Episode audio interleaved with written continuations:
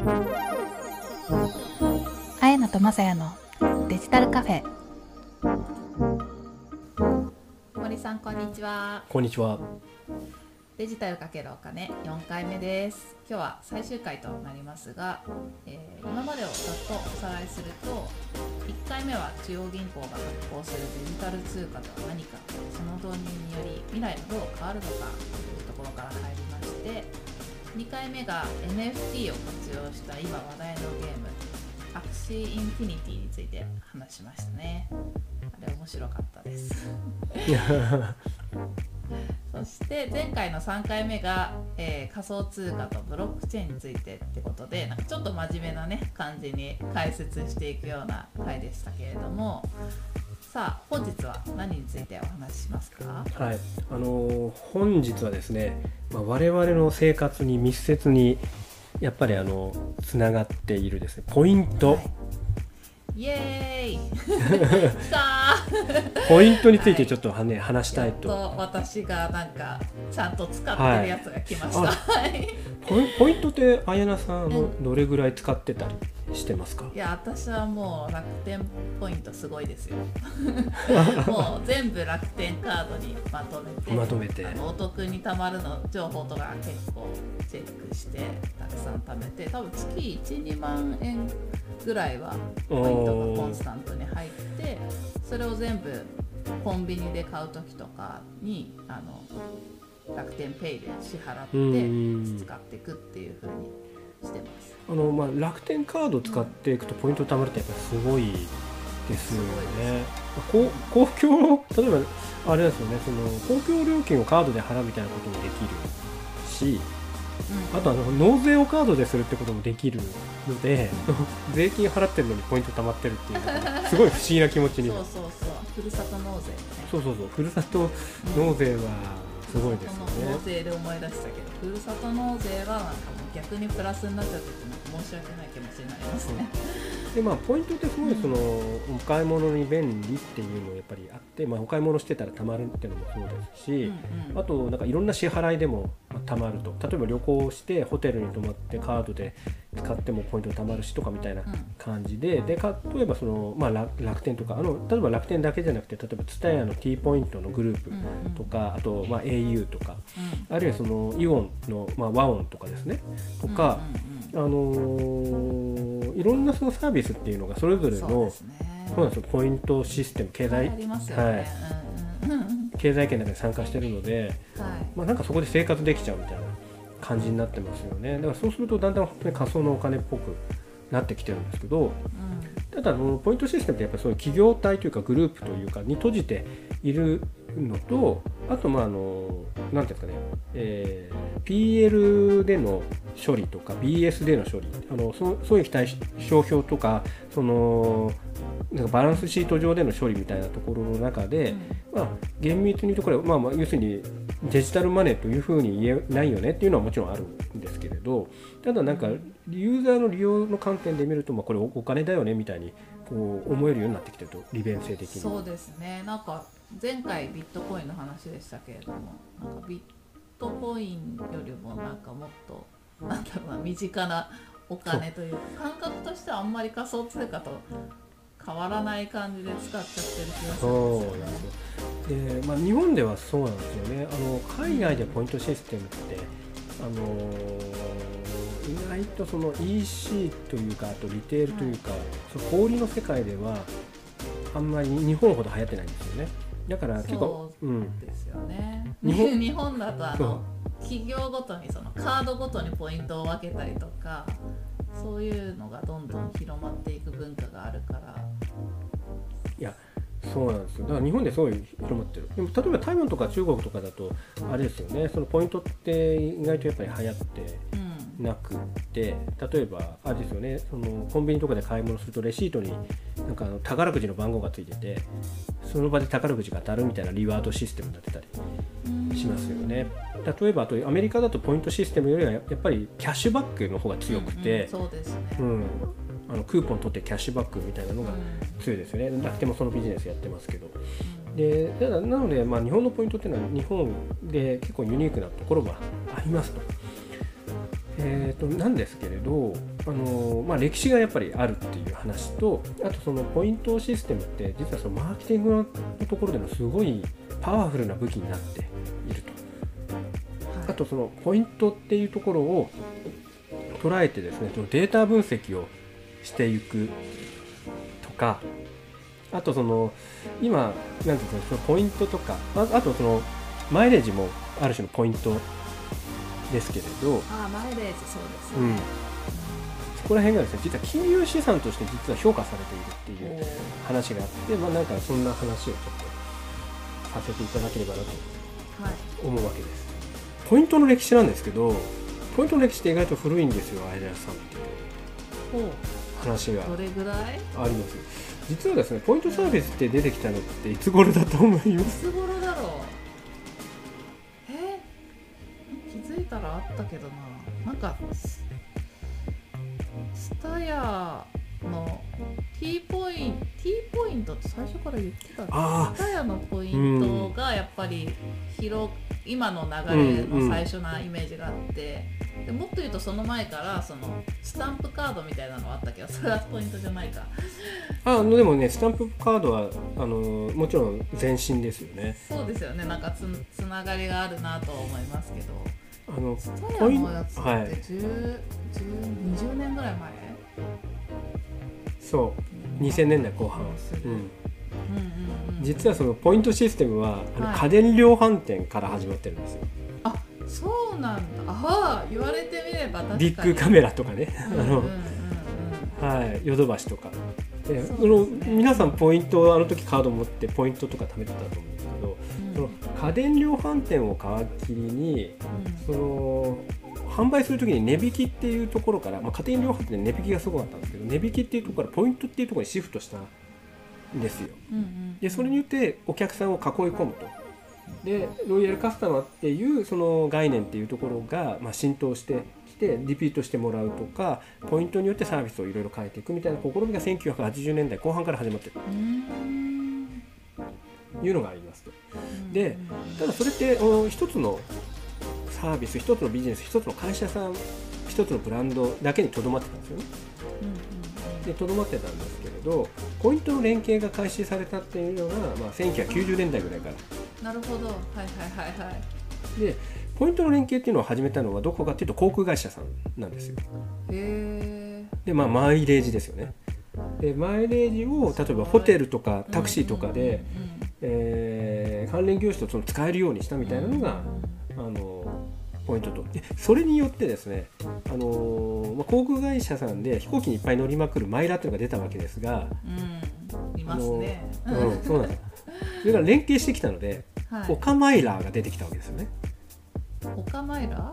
あの陸飛行機に乗っていない陸だけなのにマイルを貯めている人たちっていうのが出てきた。オカマイラーって言うんですか？オカマイラー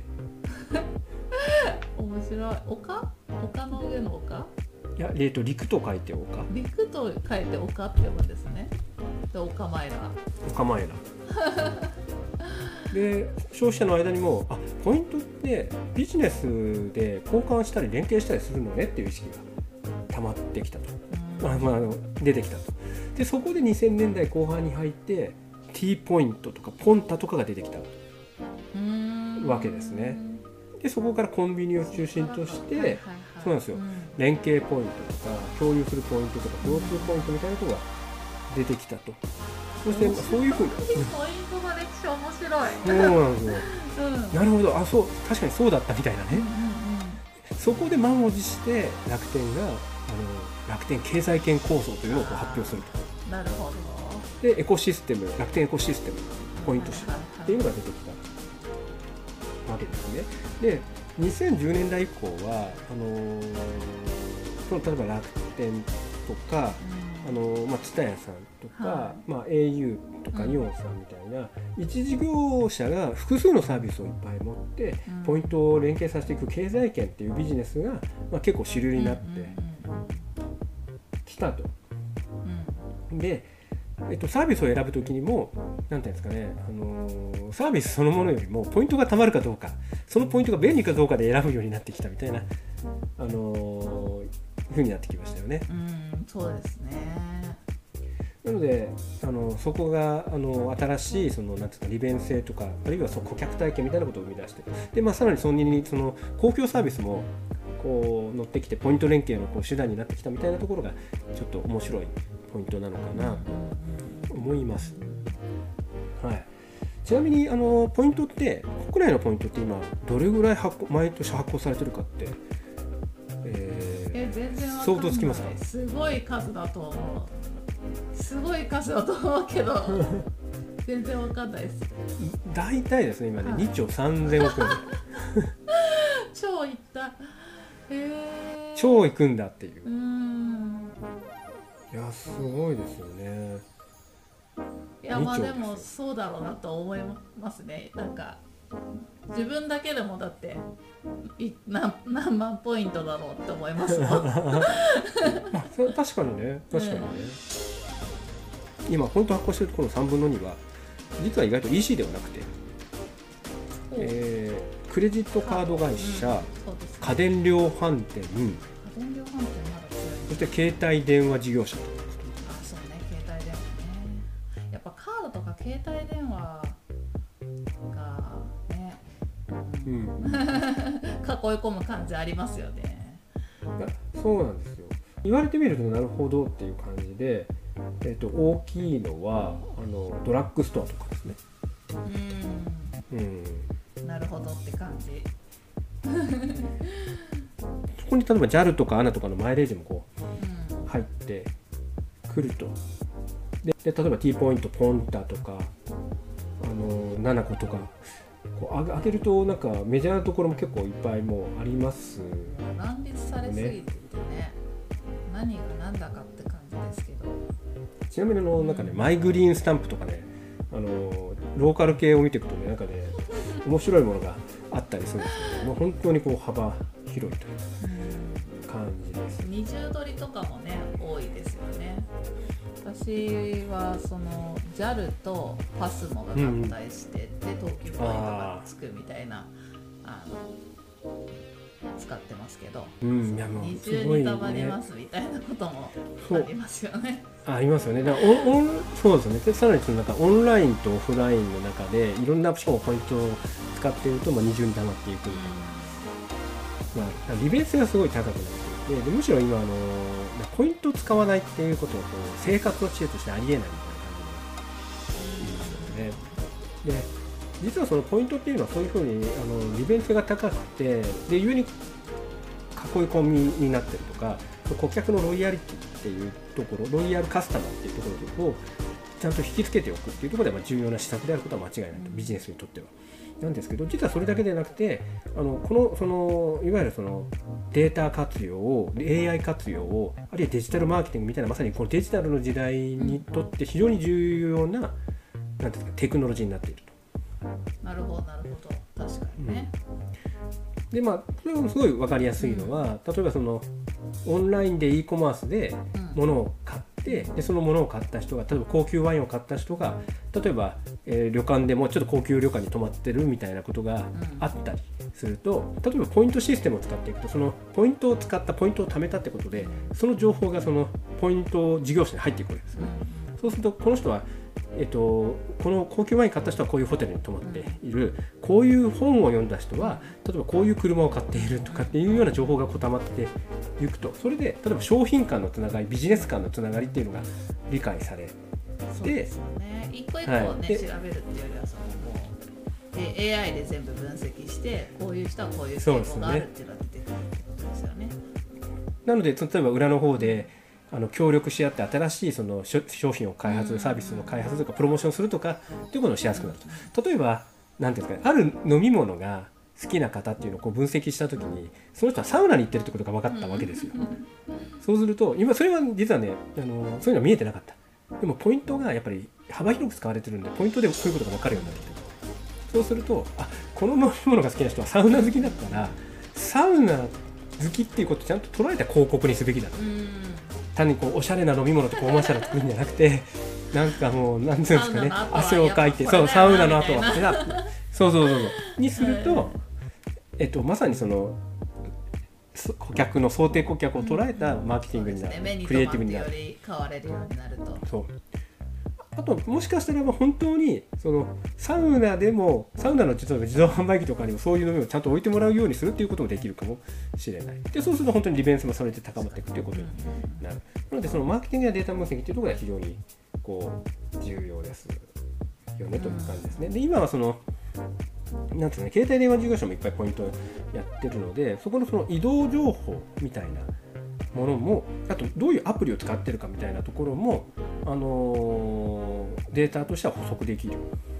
の で, でもちろんプライバシーの問題っていうのはあるので個人個人を特定した分析っていうのは今、えー、と非常に厳しくなっていてで個人情報保護法も改正されましたのでそれが難しくなっているんですけれどそうです、ね、そうじゃなくて例えば、うん、統計的な傾向とかそう統計的なデータの活用としてはだいぶいろいろ見えることが出てきた、ね、こ, こういう話するとえ全部見られてるのってこう不安になっちゃう人もいると思うけどそこはちゃんと個人情報は保護されていた上でそうあのそうなんですよ、うん、で今はその、まあ、だいぶできなくなっていて分離でそういう情報をその個人が見えない形にちゃんと分析するっていうのをシフトしていってますよねということで、ちなみにこのポイントっていうのはさらに言うとあのなんていうんですかねマーケティングのツールでもある。例えばあるメーカーさんが、えっと、自分のその商品を買ってくれるお客さんのことをもっとよく知りたいという時にでも自分たちのメーカーポイントやってないよねという時に例えば楽天さんやTSUTAYAさんのポイントっていうのを購入するんですよね。で購入してでそれをその商品を買ってくれた人にそのポイントを付与するんですよ。はいはいはいはい、ありますね、うん、そ, そうするとポイントのサービスの中に乗っかってくるのでなるほどそうやって動いてるのかそうそうそうそうそうそううんだからメーカーさんとかがポイント買ってそれが原資になっていて皆さんに配られてたりすると、うんね、これを購入すればプラス さんじゅっパーセントあプラスさんじゅっポイントみたいな風に売ってるとそうそうそうそう私たちはなんかあなんかTSUTAYAポイント さんじゅっ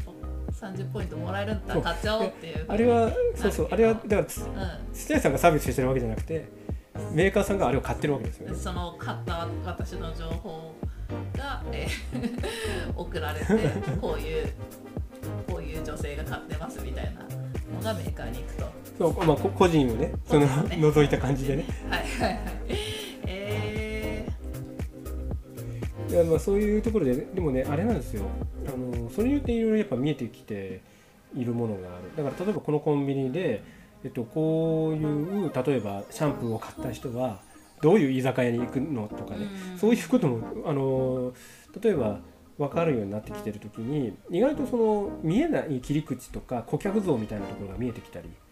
するそうですよねので そ, それは エーアイ とかでやると面白いですよね、うんそうですね。まあ、それでしょ。うん。そうそうそうそう。だからあのー、自分たちはこう思ってたんだけど、実はユーザーは全然違う視点で買ってたよっていうことに気づかされるみたいなことはよくあるみたいですよね。うんうん。例えばなんか女性向きだと思ってたら買ってたらおじさんばっかりだったみたいな話っていうのはよくある。なるほど。なるほど。そっか。うん。ちょっと身近なポイントだったけど、実際。事業ではそのポイントの情報をうまく エーアイ でデータ分析してそのデータを活用してさらなる次の広告マーケティングにつなげているということですね。で、うん、まあそしてそのポイントはそのままなんかお金として、えっと、その経済圏の中では流通できるので、あのー、例えばあの企業が、えっと、融資してもらうときに、えっと、そのポイントをどれぐらい持っているのかみたいなことが、えっと、融資のプラスになってたりする。要するに担保になってたりする。そうそうそうそう。えー、で例えば持ってるポイントをなんか本当貯金をどれぐらいあるかみたいな感じで見てもらえると。あ、そうなんですよ、そうなんですよ。で、実はこれはそのコロナ禍で出てきた動きで、まあ、去年コロナがパンデミックしましたね、にせんにじゅうねんで。でその時に、あのー、航空会社さんがみんな、まあ、飛行機に乗られないのでダメージを受けたわけです。でその時に緊急融資とかになったんですけど、その融資の根拠をどうするかっていう話の中でマイレージが融資の根拠になったりしたんですね。例えばね、あれなんですよね、えっと、ユナイテッド航空さんって、大体全体のビジネスがよんひゃくはちじゅうおくぐらい、はちじゅうおくドルぐらいあるんですね。うん、よんひゃくはちじゅうおくドルだから、つまりごちょうえんぐらいなんですけど、そう、そのうちの、あの さんじゅっパーセント は実はマイレージなんですね。マイレージプログラムの、えー、と収益。個人じゃなくて企業の金融資産として。あ、そうですそうですそうですそうです。マイレージ。へえ。で、でそのマイレージはまあだいたいひゃくよんじゅうさんおくえん、さんおくドルぐらい発行されてるんですけど、うん、そのうちのななわりは実はあのひゃくじゅっしゃを超えるマイレージ提携会社からの収益なんですよね。うん、だから去年もマイレージもすごいやっぱ経済圏なんですよ実は。で例えばあのまさにそのユナイテッド航空さんはそういうふうな感じなんですけど、あの何ていうんですかね、それをこう評価して銀行が融資したんですね。で、まあ、要するにそれぐらいの資産があるからマイレージがあるんで、えっと、融資をしましょうみたいな感じで。なるほど。で、はい。でそれはうん。例えば楽天やTSUTAYAさんも、まあ、なんかあのいっぱいポイントをこう発行してそれで収益を生んでいるので、そのポイントをやっぱ発行できるっていう力が担保になってたりするわけなんですよ。担保になると、融資を受けるときに、まあ、もしもそういうようなあの緊急融資とかを受けるようなときは、だから何ていうんですかね、あの金融機関も要するにポイントは単なるロイヤリティプログラムとして見るのではなくて、あのやっぱりアセットとしてこう見始めてるっていう話ですね。まあ、あるいはその支払い能力として見てるということですね。いやー、なんかどんどんこうポイント、ポイントがもう本当経済に入り込んできてますね。うん、デジタルマネー、デジタルとお金って話をずっとやってきましたけれど、うん、いろいろそのやっぱりお金の利便性がデジタルでどう変わるかみたいなこととか、まあ、中央によるあの管理ではなくて分散された新しい信頼されたお金とかっていうのは確かにやってきましたということなんですが、実はそのデータとか エーアイ とか経済圏とか顧客理解みたいな話、顧客体験みたいな話とかで、さらに言うと金融資産へのその発展の可能性みたいな